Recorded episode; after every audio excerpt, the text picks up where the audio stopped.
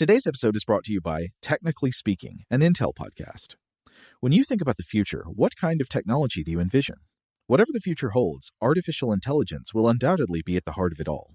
Join Graham Class as he hosts season two of Technically Speaking, an Intel podcast, and hear from the minds transforming healthcare, retail, entertainment, personal computing, and more with the help of AI. Tune in every other Tuesday and explore the latest technology that's changing our world today and creating a more accessible tomorrow. Listen to Technically Speaking, an Intel podcast on the iHeartRadio app, Apple Podcasts, or wherever you get your podcasts. AT&T connects an ode to podcasts. Connect the alarm. Change the podcast you stream. Connect the snooze. 10 more minutes to dream. Connect the shower. Lather up with the news. Sports talk, comedians, or movie reviews. Connect with that three hour philosophy show. Change the drive into work in traffic so slow. Connect the dishes to voices that glow. Thank you to the geniuses of spoken audio. Connect the stories. Change your perspective. Connecting changes everything. AT&T. Okay, picture this. It's Friday afternoon when a thought hits you. I can spend another weekend doing the same old whatever, or I can hop into my all-new Hyundai Santa Fe and hit the road. With available H-Track all-wheel drive and three-row seating, my whole family can head deep into the wild. Conquer the weekend in the all-new Hyundai Santa Fe. Visit HyundaiUSA.com or call 562 for more details. Hyundai, there's joy in every journey. When you buy Kroger brand products, you feel like you're winning. That's because they offer proven quality at lower than low prices. In fact, we guarantee that you and your family will love how Kroger brand products taste, or you get your money back. So next time you're shopping for the family, look for delicious Kroger brand products because they'll make you all feel like you're winning. Shop now, in store, or online. Kroger, fresh for everyone. Welcome to Stuff to Blow Your Mind, a production of iHeartRadio. Hey, welcome to Stuff to Blow Your Mind listener mail. My name is Robert Lamb. And I'm Joe McCormick, and it's Monday, listener mail time. Uh, we hope you are ready to hear some messages that uh, have slammed into our inbox over the past few days. So, uh, Rob, if you're ready, I'll, I'll jump right in on this message from Matt about our episodes on beans. Let's do it.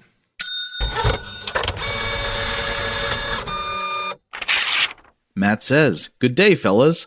Love the recent bean episodes. My family and I grow corn, wheat, and soybeans here in Ontario, so I was thrilled to see you focus so much attention on the humble legume. I thought I knew quite a bit about them before, but learned much more. The mythical historical context of beans was something I was largely unaware of and found particularly interesting. Had a couple of thoughts. You mentioned the use of a couple different beans slash legumes in the developing plant protein market. There's a huge push here in Canada to capitalize on this for many different crops, particularly in the West lentils, chickpeas, soybeans, and a bunch more. Each one has a lot of potential uses beyond what's already current, and not just for food products destined for direct human consumption. On a related note, I think looking into how useful beans, grains, and other field crops are in industrial processing would be a neat subject. Like animal byproducts, they are in many things we use or depend on every day without realizing it. The number of subsequent uses one particular crop can have is another thing. For example, the use of barley grain in beer production, then the subsequent use of the spent mash as feed for livestock. That's interesting. Hmm. One last thing the listener mail episode contained a letter suggesting you cover animal science. There's a lot of interesting work going on in this field in the agricultural space. I don't know much about the medical side, but that's surely pretty interesting too, so I would similarly suggest the subject. Thanks again for your work, Matt. Oh, thanks, Matt. Uh, yeah, I think that's a great idea. Uh, keep growing those chickpeas.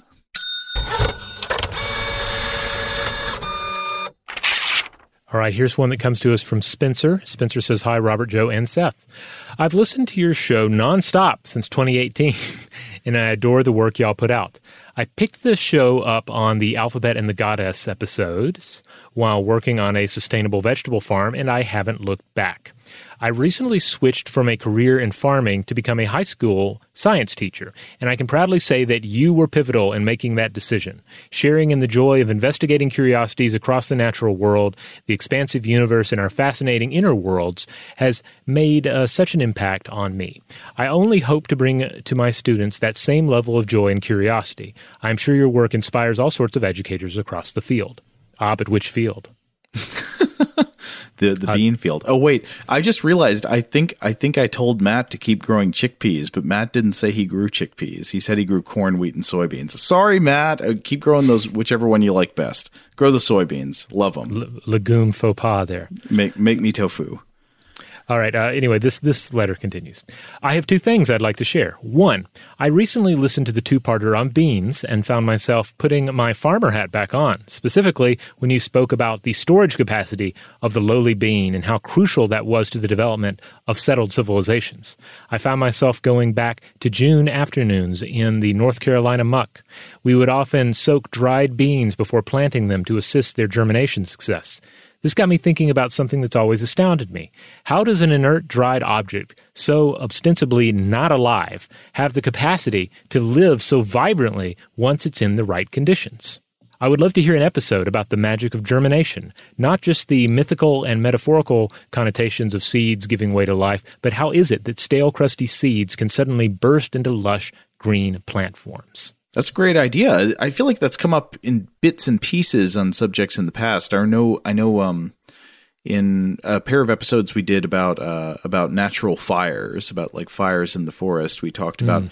some germination that depends on the stimulation of of a forest fire to get going. Yeah, yeah. You know, uh, you know. Speaking of education and all, uh, I, I, think I, I, I thought about this, but ended up not mentioning it in the beans articles, uh, beans episodes rather but it reminded me of those those science experiments that I think a lot of us uh, conduct when we're children in school, where you take the the bean and you have it in the Ziploc bag with some like a wet paper towel, and then you watch that germination process take place. Mm-hmm. Uh, it, you know, it's it's ultimately such a you know a magical feeling, and amazing spectacle to watch, and we kind of I don't know, we kind of forget it over time. We for, yeah. forget how how amazing it is uh, that seeds do what they do. It reminds me of uh, in the office, Creed sprouting mung beans on a damp paper towel in his desk. oh man, we, I don't think we even got to discuss mung beans in those episodes. I had like a few notes on mung beans and had some uh, source highlighted, but I just don't think we had time to get into it. Uh, yeah, there were like tons of beans we didn't have time to get into. I guess we're coming back for three, four, five, six, seven more episodes on beans. The bean saga continues. The, the people want it. All right, Spencer continues though. He had two two things to bring up. That was just the first. Number two, I went back into the vault and rediscovered the excellent episode on teasing. In this episode, you made a call out to educators. What is it like to teach children how to tease? I thought I'd chime in with a unique take. Since I've been uh, in a one year teacher preparation program that started in a pandemic, I have only inter- interacted with my students through Zoom and email. You can imagine that impedes natural social relationships with anyone, but I think this is especially important for young people. Regarding teasing, I don't think you can tease others so easily when you've only met online. Not to mention that most students keep their cameras off it's also difficult to gauge someone's off the record cues for a teasing moment. As a result, my classes have mostly taken a no teasing policy. Sometimes a student will chime uh, in a response in the Zoom chat uh, to other students' uh, comments, and uh, it just seems like bullying. There ain't much of a nuanced way to delineate playful from harmful teasing when you're just working with a chat log. Oh, yeah, I can absolutely see that. Um, obviously good natured teasing can be a lot of fun in person and it's i think it's an important thing for the development of kids to like you know learn learn to tell the difference to read those subtle cues but that's going to be a lot harder over the internet yeah i mean it's harder for adults too yeah yeah um, I mean, I, I, think a lot of us have probably encountered that with using Zoom for, um, you know, especially for, for social scenarios, catching up with friends and all. Like, it's not the same in, in so many ways. Anyway, Spencer continues I wonder what the virtual year of education will do to our young people, still in their most formative periods of social and emotional development. Well, this got rather long winded. Hope you all are well. Please keep sharing your curiosity, joy, and humor with us. It is so necessary. Cheers, Spencer. Uh, P.S. Weird House is dope. Well, thank you, Spencer. Thanks for, for writing in with all those thoughts. Yeah, I mean, especially, I mean, yeah, open question on what the the the, the Tella era of of uh, education uh, and work and socialization. Like what? Like how will we look back on this uh, a year from now, two years from now, et cetera? Um, it's uh, yeah, it's gonna it's gonna be interesting to to discuss it and, and hear hear folks analyzing it. Agreed. But congrats on your move into teaching. That's awesome. Help sprout those young minds like mung beans on a damp paper towel. Yes.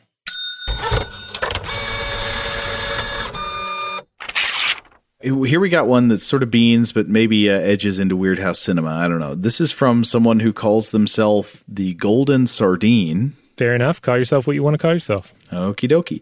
Uh, Golden Sardine says, Howdy again. I, I, guess I don't remember the last time. Uh, they say, Today I was listening to your two parter about beans when you mentioned the lack of bean themed horror in cinema. That's right. Yeah. Uh, I could only think of one horror movie related to beans, and that would be My Name is Bruce, starring Bruce Campbell. I like to think of it as the unofficial Evil Dead 4.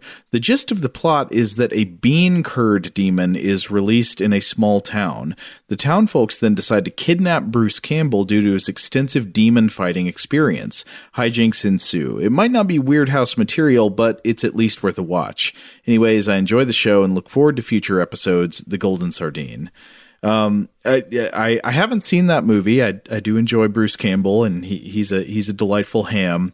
Uh, but that sounds like that's played for comedy, and that's not what I had in mind when I was saying there should be more bean horror. I mean, like straight scary bean horror. Well, this was not an example I was familiar with, but uh, I think it's a solid one. Uh, but it, it, reminds me of another uh, example, and this is not a straight horror film. It's more of a like a fantasy film for all ages, but is but it is by uh, Takashi uh, Miike who is kind of a notable uh, Japanese filmmaker because of some of the more, I guess, extreme and troubling material that he's created uh, over the years. But this one, The Great Yokai War from uh, 2005, is, uh, as I remember it, and it's been a little bit, uh, more of a, yeah, a family fantasy affair with a bunch of Japanese spirits, and there's like an evil guy that kind of looks like M. Bison uh, that they're opposing.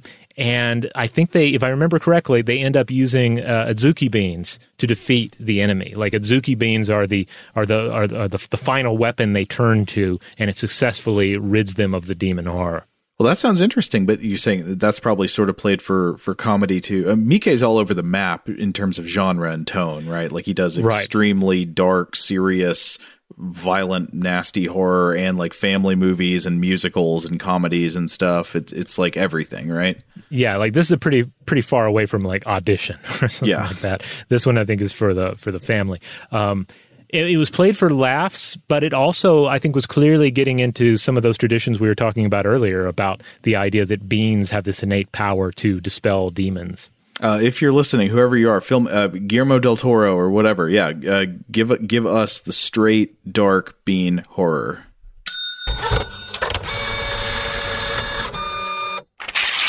All right, here's one. This one comes to us from Wonko. Uh, this one is titled Cats and Humans in Boxes.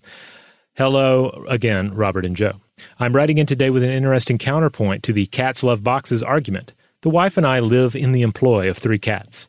Two of them will climb into a box as expected, but the third, who is blind, actually has a borderline fear response. My theory is that the box is a sudden change to her accustomed environment. If we leave it for a while, she will begin to investigate, but I have never seen her climb into one, nor will she use an enclosed litter box. Thanks again. Keep up the great work. Wonko.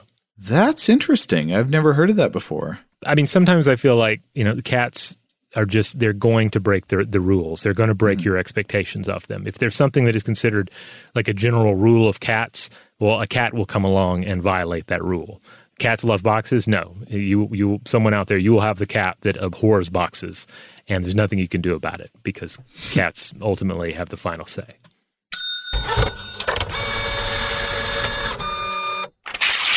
Okay, another one about the uh, two-parter we did about uh, cats in boxes and humans in boxes. This one is from Simon. Simon says, "Hi guys, love the podcast. Just wanted to give you a heads up on pronunciation from a recent show.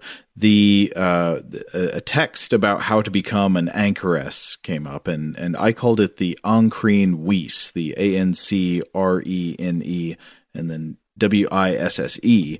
Uh, but Simon says it, the Ancrene popped up and you pronounced both words with a silent final E. The consensus pronunciation would have those final vowels voiced rather like a German speaker might pronounce Porsche. Uh, I think so. I believe it would be Onkrina Wisa, I guess, if if Simon is correct. A great and entertaining resource for Old English pronunciation is the History of English podcast, where this book appears in episode 103. Again, love the work. Thanks, Simon.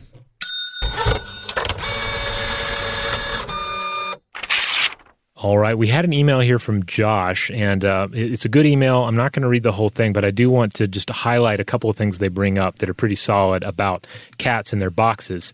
Uh, because Josh brings up the idea of opening a drawer and then taking things out of the drawer. You turn around, cat's in the drawer. Oh, yeah. Uh, I have also observed this as well. If a, if a drawer is open and it is not like completely stuffed, if the cat is around, the cat will just appear. It will summon the cat out of out of midair, and then she will climb into the drawer. The the other thing that Josh brings up is that uh, that they think that their own cat, uh, when it comes to sitting on papers, you know, be it uh, mortgage documents, medical bills, etc., uh, they say, um, "quote I think this is because she can kill two birds with one stone. She gets to sit on paper and she gets to demand my attention." Uh, and uh, Josh also included pictures of the cat doing just this. Yeah, I hypothesized something like this when we were talking about cats on squares and stuff. That I, I wondered if a significant amount of this is just that a cat notices you paying attention to a square of paper or a, even a square you've laid down with tape or something like that, and the cat is trying to be in your center of attention. Hmm. Yeah, I don't know. Uh, yeah, it, it seems to be the case at times. I know that there are times where the cat want. I, I have I can relate to a cat wanting my attention. Like it wants to be fed. She wants to be fed. So she is going to be conspicuous by where she is, you know, generally mm-hmm. underfoot or crawling on me, that sort of thing. Okay, I got one more though about the when you say cats sitting in drawers. I just remembered a friend of mine had a cat who loved to sit in the bathroom sink. And so if you're at his house, every time you go to the bathroom, you go to wash your hands, the cat's there in the sink and will not move. Uh, so oh. the question is, do you turn on the water or not? Uh, it seems like it would be cruel to do so, but how else are you going to wash your hands? Uh, I, I have a friend who used to have a cat like this that you would go to the sink and the cat would be at the sink. And this cat wanted you to turn the water on because it also wanted to drink the water from the uh, the sink. it's really not soapy water. No, no, no. The fresh water from the spigot. Nice. But they didn't know how to do it themselves. So, you know, it's like clearly go in there when a human is in there, they're going to turn it on. And maybe from the cat's point of view, that's why the human's here. Like at last, a human has come to give me water from the faucet. Shout out to Astepro for sponsoring this episode and providing us with free samples. Rob, as the uh, the local host with allergies here, they sent you some of their nasal spray to treat your allergies. What was your experience like? Yeah, that's right. I always wrestle with the pollen a bit when it rolls in during the spring, so they sent me the little uh, nasal spray. I tried out the product, and yeah, it sure did help me get on top of my symptoms for the day.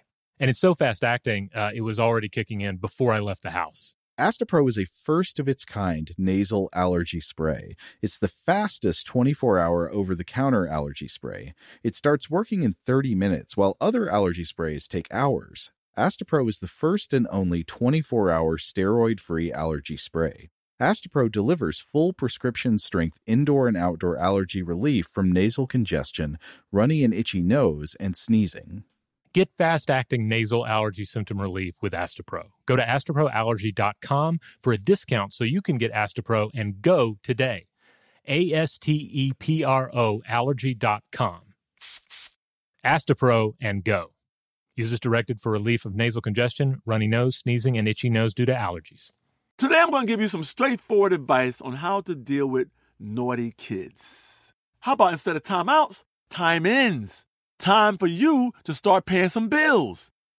I'm JB Smoove, and that was a full episode of my new podcast, Straightforward, inspired by guaranteed straightforward pricing from AT&T Fiber. Get what you want without the complicated. AT&T Fiber, live like a gigillionaire. Available wherever you get your podcast. Limited availability in select areas. Visit AT&T.com slash hypergig for details. If a new house is on your wish list in the next five years, grow your savings faster and experience your dreams with an Ohio Homebuyer Plus account from Kemba Financial Credit Union. A savings account specifically designed to save for a new home where you can earn 7% APY, a $500 matching bonus, and a $1,500 mortgage closing cost credit. Learn more at Kemba.org. Offer expires March 31st, 2025. APY equals annual percentage yield. Restrictions apply. NMLS 292230. Equal housing lender. Federally insured by NCUA. Today's episode is brought to you by Technically Speaking, an Intel podcast. When you think about the future, what kind of technology do you envision? Whatever the future holds, artificial intelligence will undoubtedly be at the heart of it all. Join Graham Class as he hosts season two of Technically Speaking, an Intel podcast from Ruby Studio in partnership with Intel. Explore the future of technology that's rapidly evolving our world today with the help of AI. There's still so much work and research needed to fully understand the power and potential of AI, and Intel is at the forefront of implementing AI in revolutionary technology that's changing the world we live in for the better. In each episode, Graham interviews the minds transforming medicine and healthcare, retail, entertainment, personal computing, and more while pioneering new uses for AI in these spaces. Tune in every other Tuesday and explore the latest technology that's changing our world today and creating a more accessible tomorrow. Listen to Technically Speaking, an Intel podcast on the iHeartRadio app, Apple Podcasts, or wherever you get your podcasts.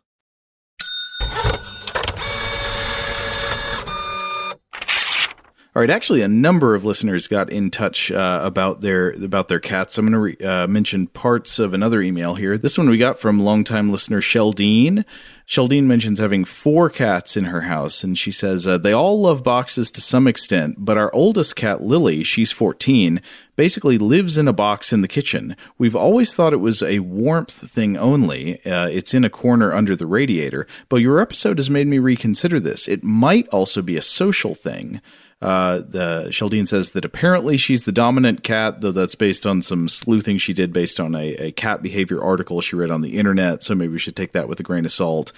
Um, but she says, regardless, the other three cats are male and two of them fight with Lily. So I think her behavior might also have a social component in her box, she's out of the way and safe. Uh, so that that might connect to the thing we talked about in the episode, where a possible reason cats might seek boxes, among the many others, is just a way of mediating social conflict. You know, in the box, getting in the box could essentially just be an avoidance behavior to to avoid conflicts.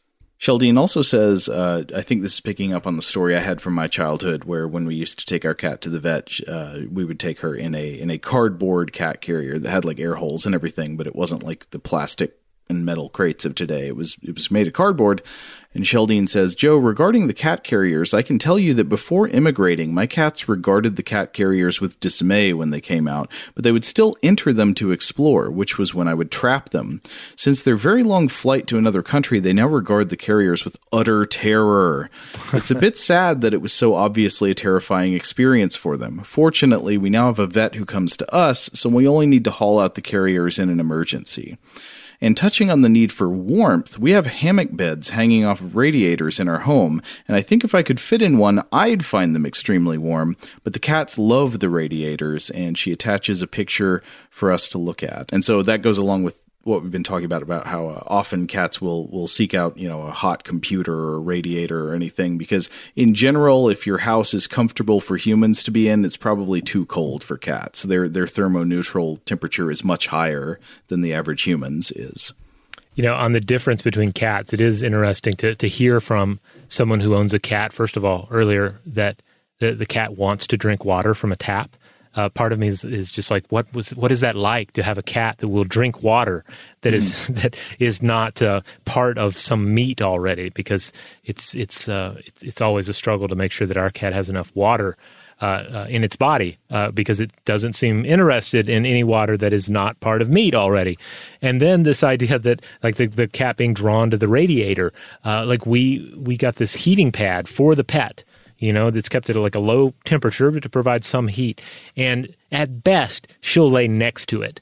Sometimes, like like you know, maybe just picking up on some of the ambient heat, but other times she seems to be actively avoiding it, as if to say, "I do not like this. This is this is unnatural, and I refuse to sit on it." I don't know. Maybe we're doing something wrong. I'm sorry you're having cat problems, man. No, no, no, no. I mean, she's she's all right at the moment. I mean, she is in general a problem, but um, but you know, she's great too. So what can you do? One last thing Sheldine mentions is uh, the idea that you raised in the Cats and Squares episode, uh, Rob, about the possibility, and I still think this is a very, very good idea that, that should be explored more. The possibility that maybe a lot of cats that live in houses like squares and sheets of paper and things like that on the ground uh, not as an instinctual thing about being a cat, but as a conditioned behavior where they've become accustomed to sitting on a square of sunlight that pours through the window onto the floor to get warm, mm. and so now they always think, "Oh, a square on the floor that that that that'll be warm." I, I do think there, that that seems very plausible to me. Mm. And uh, Sheldine says that indeed her cats do follow the squares of sun all around the house. Hmm.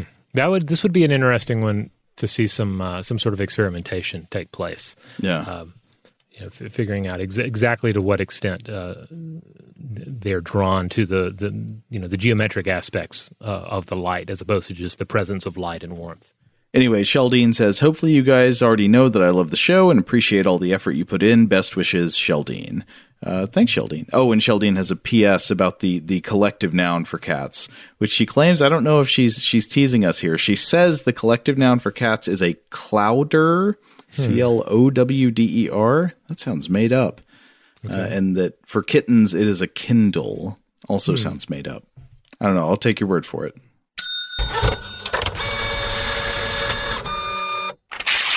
All right, this one comes to us from Carlton. Hello, Robin Joe. I wanted to share a connection to your artifact episode titled The Toad Vomit Miracle. I'm a middle school reading specialist, and I use a program with my students to help improve their comprehension, which features short, high interest passages. One of them, which happens to be a student favorite, is called Frog Vomit. I have included the text below. The program is grounded in dual coding theory to help facilitate improvements in reading comprehension through the use of mental imagery. In order to accomplish this, the students spend lots of time reading, visualizing, and talking about passages written to stimulate visual imagery. The striking imagery of a frog or toad vomiting up its own stomach and using its quote unquote hands to scrape out the contents is usually very effective. The way I check for understanding is by asking my students to show me a hand motion of the hands scraping the stomach. If their hands are in the right place, where a stomach would dangle from their mouths, making a scraping uh, down and out motion, and they are giggling, then I know they have created a strong mental image of the concept, uh, or a gestalt, as the program describes. I was so excited to listen to an episode about a topic that I have had the joy of helping students cover through reading. On that note, have you considered an episode about the science of reading? It's an extremely broad reaching topic with plenty of controversy, and there have been time periods described as the reading wars, where proponents of science and popular practices clashed. The phrase science of reading is a hot topic in education right now as well. I would love to hear you guys discuss the multiple topics it could bring up. Recently, I have been super interested in how the dyslexic brain works. The amount of cognitive processes that happen before we construct meaning from print is not only amazing, but also something our brains aren't actually designed to do. I often wonder what life would be like for my students with dyslexia if they lived in a time or alternate reality where the printed word was not such a ubiquitous and important feature of our society. On another note, and to connect uh, to a previous episode, and I am thinking of this as I write this, I wonder how a uh, corpus callosotomy, this uh, to remind everybody, this is the when the corpus callosum between the two hemispheres of the brain is severed um, as a medical intervention. Mm-hmm. Um, they ask how this affects reading and if it would affect a dyslexic brain's ability to read in a different way. Anyways, thank you for the awesome show and hope you get a chance to read this, Carlton and then they include uh, that bit of text. This is the text that again Carlton is using in these uh, uh, these exercises to uh, to stimulate mental imagery in the re- in the young reader's brain. It goes as follows. When a frog has eaten something that makes him feel sick, he vomits up his entire stomach. He heaves until his stomach flops out and dangles from his mouth like a sack. Then he reaches up with his forelegs and scrapes out the stomach's sickening contents. Once the stomach is clean and empty, he swallows it down again. Dude, you did that like the narrator of Beast of Yucca Flats. That's really good. Caught in the wheels of vomit. I have to say though, reading that, the frog I'm fi- picturing doing it is like the uh, like a Mr. Toad's Wild Ride kind of a frog with a hat Oh no. In a suit Yeah. and an old timey uh, car automobile behind him on the road. I don't know why. I thought you were going to say the frog you were picturing was Tor Johnson. Though you know, he maybe he's kind of he had kind of a frog like appearance, didn't he? Uh, but no, I think maybe it's the mention of the hands. Actually, you mentioned frogs, you mentioned hands. That makes me think Mr. Toad's Wild Ride and, and related uh, media. And then, therefore, when we get into this description here, that's what I'm picturing. I'm not picturing an actual frog doing it, though. Of course, actual frogs do this all the time. I'm picturing a cartoon frog doing it with his cartoon human hands. Uh, my much less cultured brain, I think, pictures the frog character from Chrono Trigger. I don't know this frog. You never played Chrono Trigger for the SNES? No, no, I had a I had a Sega Genesis, so I, I missed Oh. out on some of this. You know, Rob. Uh, I was playing Altered Beast. oh, Altered. Well, that's a good one too when you go into beast mode. But, uh, but, but, but, and not to be like the oh, you got to play this RPG guy. But Chrono Trigger really is magical. It's worth going back to revisit uh, if you All right, find an emulator of it or something. It's it's great.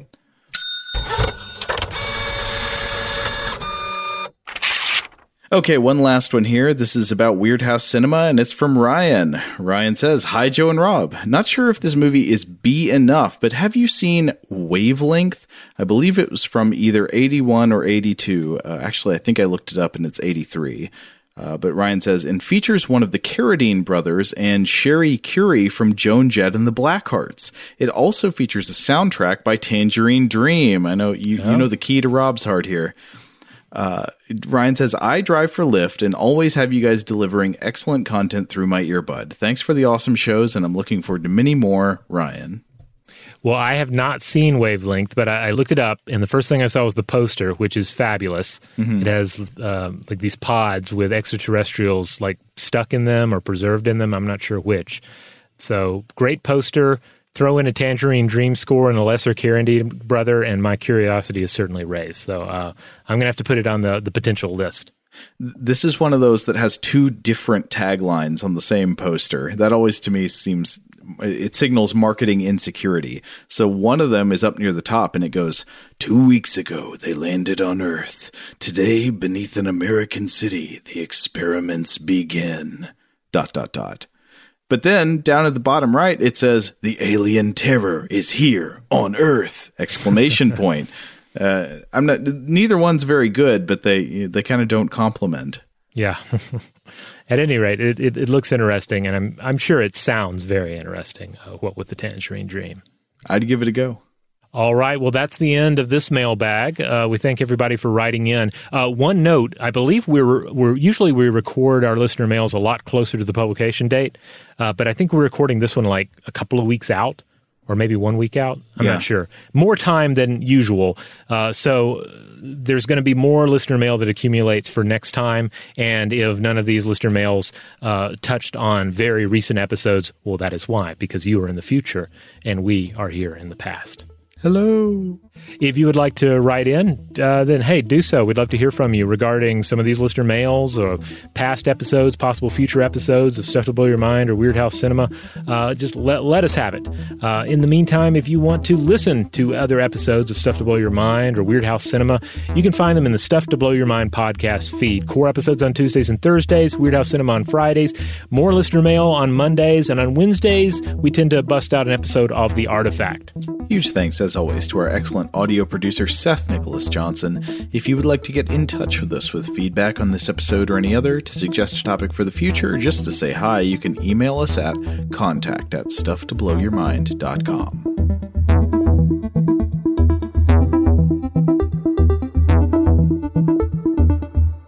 Stuff to Blow Your Mind is a production of iHeartRadio. For more podcasts from iHeartRadio, visit the iHeartRadio app, Apple Podcasts, or wherever you listen to your favorite shows. If a new house is on your wish list in the next five years, grow your savings faster and experience your dreams with an Ohio Homebuyer Plus account from Kemba Financial Credit Union. A savings account specifically designed to save for a new home where you can earn 7% APY, a $500 matching bonus, and a $1,500 mortgage closing cost credit. Learn more at Kemba.org. Offer expires March 31st, 2025. APY equals annual percentage yield. Restrictions apply. NMLS 292230. Equal housing lender. Federally insured by NCUA. Today's episode is brought to you by Visible. The future of wireless is here, and it's transparent. Switch to Visible, the wireless company that makes wireless visible.